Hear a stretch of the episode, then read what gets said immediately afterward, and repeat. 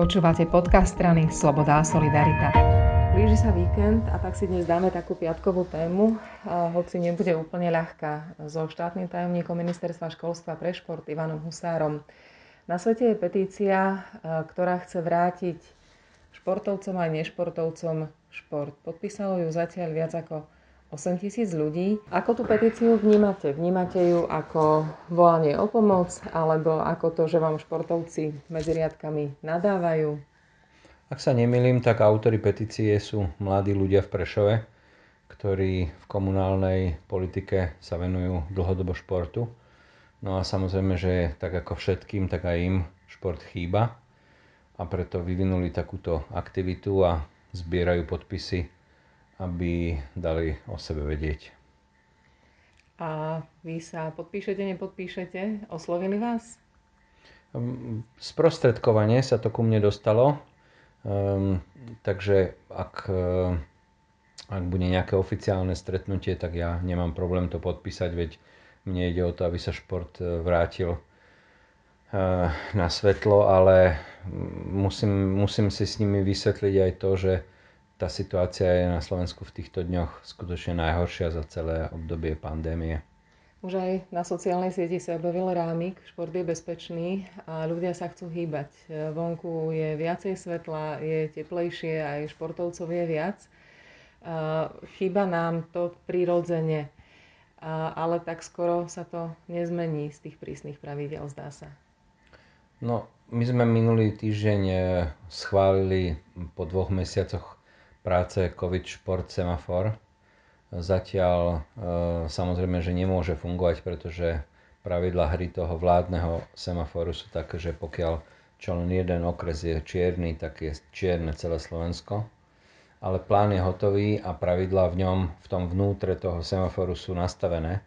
Takže východom slnka a ja, príchodom jary samozrejme, že ľudí, ľudí to ťaha von a chcú športovať a druhá časť bude, že keď nezačne sa teraz aspoň, aspoň v nejakých modeloch súťaže pre e, rok 2021, no tak vlastne celý ten súťažný ročník vo všetkých športoch nebude. A to oni chcú nejakým spôsobom uvoľniť. Ja viem o tom, že sa začali už nejaké športové sústredenia mladších aj starších, samozrejme za prísnych opatrení s testami a podobne. Napriek tomu, že to Slovensko je stále čierne. Čo si o tomto myslíte?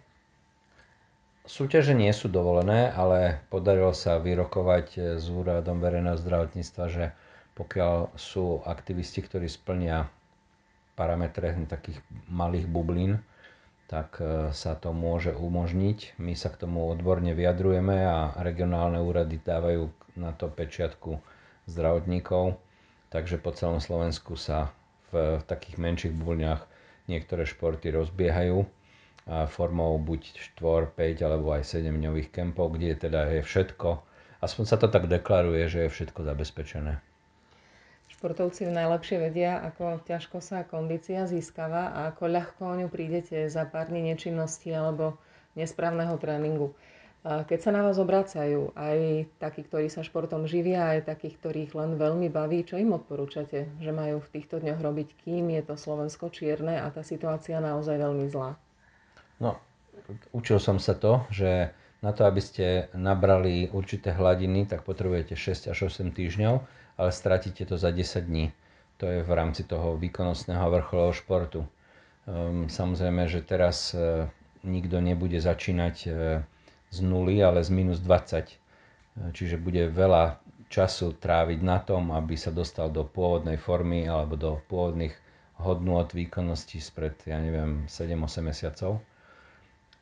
Mali sme minulý týždeň prednášku o postcovidovom syndrome, ktor- o ktorom sme hovorili na, na, vo virtuálnom svete o tom, aby boli veľmi opatrní, hlavne tí, ktorí prekonali COVID, či už strednej, strednej ťažoby alebo veľmi ťažký. Nebolo veľa športovcov, ktorí, možno že žiaden, ktorý bol na ventilátore, pretože predsa len športovci asi majú trošku lepšiu imunitu ako niekto iný a navyše športovci nie sú po 50-60 rokoch.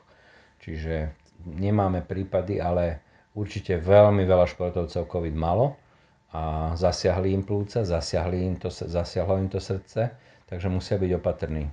No a ostatní musia byť opatrní preto, lebo keď niekto vôbec nešportoval, tak začína, hovorím, z minus 20. Ale myslím, že tí, čo ľúbia šport, tak sú každý, každú voľnú chvíľu, hlavne cez víkend, sú e, na bicykloch, behajú, chodia, takže tí, tí také problémy mať nebudú. No a deti, ktoré sú zvyknuté trénovať každý deň a dvojfázovo a teraz nám hnijú a ležia na peciach, no tak to bude ťažké pre ne. Tak dúfame, že všetky neležia. Ešte sa opýtam na skúsenosti zo zahraničia. Vy zrejme komunikujete aj s rôznymi kolegami z rôznych krajín v Európe okolo nás tam asi tie tréningové pro, procesy nejako bežia, možno nebežia, je to porovnateľné s tým, ako je to u nás. Pýtam sa to preto, že keď jedného dňa sa tie súťaže znovu rozbehnú a znovu sa začne vo väčšom športovať, či všetci budú začínať z tých minus 20, alebo niekde predsa len to majú voľnejšie. No, čo sa vrcholového športu týka, tak tak e, všetci tí, ktorí dnes súťažia v rámci bublín bez divákov, tak sa určite e, tvrdo pripravujú a niekto môže menej, niekto môže viac. Ten spodný level športu, ten je v podstate v krajinách zhruba rovnaký. A ja sa nechcem príliš zaoberať tým, ako je to vo Švajčiarsku a v Nemecku. Dostávam od e, pracovníkov na sekcii pravidelne každý pondelok situáciu Česko, Polsko, Rakúsko a Maďarsko aby som aspoň médiá mohol argumentovať, že takto je to von. Ale je to zbytočné, pretože my máme svojho Mikasa, my máme svojho premiéra, my máme svoje konzilium a je úplne irrelevantné sa rozprávať o tom, že čo je von. Navyše e, máme aj svoje nemocnice a svoje plné lôžka a nezaujíma nás, či v Gráci alebo v Salzburgu sú dve postele voľné. Tak dúfajme, že teraz je všetko čierne a že keď sa budeme takto možno o mesiac rozprávať, tak to bude výrazne lepšie. Ďakujem veľmi pekne. Majte sa.